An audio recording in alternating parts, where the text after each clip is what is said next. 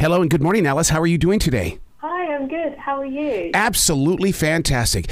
I know we're not supposed to talk about book covers and things like this, but your book covers should be posters. They should be posters that are planted on Oh. people's walls. The the simplicity and yet there's so much energy in your book covers. Oh, thank you so much. Especially when it comes to solitaire, because you've chosen colors here that embrace empowerment. You you invite readers to step into these pages because we we see the cover, we go, well, this is interesting. Let me step into this and find out. Oh my God, it's Nick and Charlie. We've been here before. Oh, that's really nice. Thank you. Now I know that the, the first book was Volume One. Would Solitaire uh, continue on as Volume Two, or how is it that you're planting this seed? um, so, Solitaire was actually the book that I wrote before Heartstopper. Um, so, yes, so Solitaire came first, and then I started writing Heartstopper. Um, but chronologically, Heartstopper comes first. So, a little complicated. Hopefully. mastering the voice of Tori. What was that like? Because I mean, you can't just put a voice inside of a paragraph and not uh, you know and not physically hear her inside your imagination. What what was it that that that Tori said to you while you were creating the character? I think it kind of began with just wanting a character who was so pessimistic and just had so much kind of irritation and frustration about the world around her.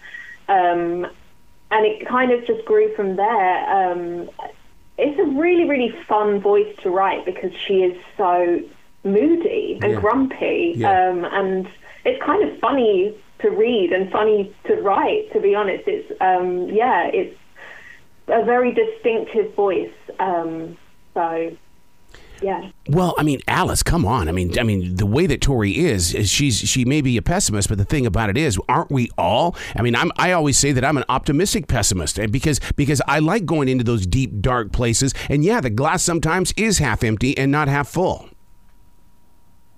Yeah, absolutely. I think that's why a lot of people like relate to Tori is because everyone's got a little bit of that voice in them. Everyone can kind of feel that kind of anger and annoyance at, at one point. Um, Tori just is that kind of all the time. So yeah.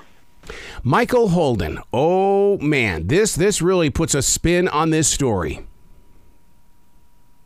Yes, yeah. He he is um he's kind of the polar opposite to Tori. He's so bubbly and chirpy and optimistic and quirky um and everything that Tori isn't really. Um so him taking an interest in her and wanting to be friends with her really shakes up her world and makes her kind of reconsider everything she knew um, about the world around her.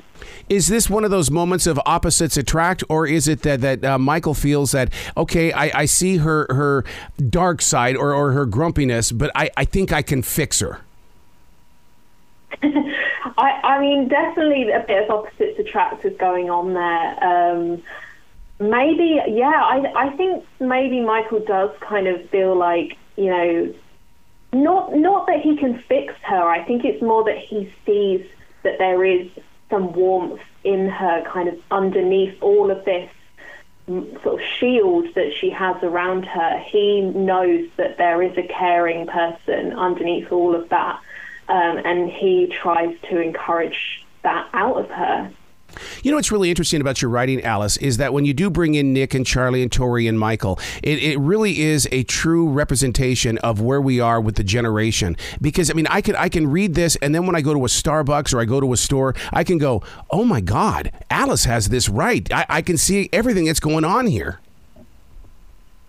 Yeah, yeah. I mean, I, I, I'm really glad you think that um, because I try really hard to make my teenage characters feel as authentic and realistic as they possibly can.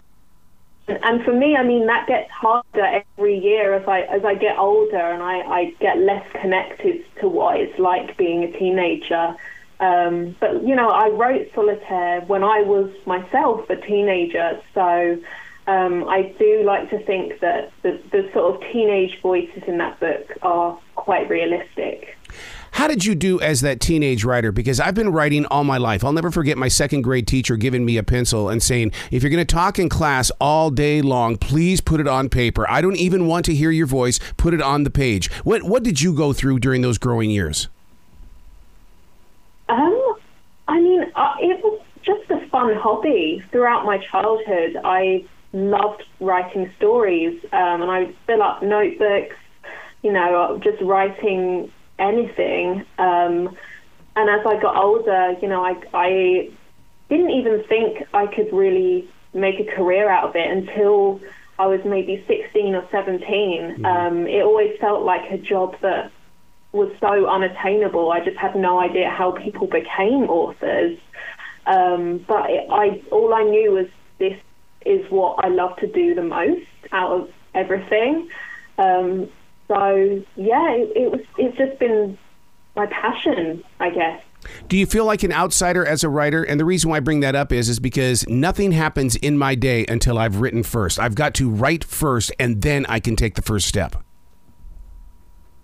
Definitely. I mean, I everyone who knows me knows that I'm a workaholic. I am obsessed with my work, um, which has its positives and its negatives. Um, you know, it, it's.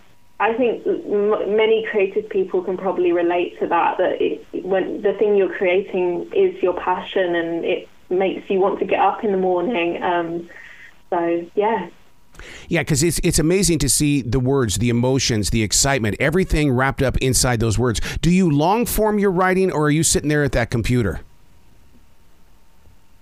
I'm at a computer. Oh, yeah, um, I am very much a digital person. How do, how do you keep the perfectionist at bay then? Because, you know, the one thing I've always learned about the computer, it's too easy to go back and erase. Well, I mean, I just embrace being a perfectionist, really. I'm, I'm a very big planner. Um, I, I always plan my stories very carefully.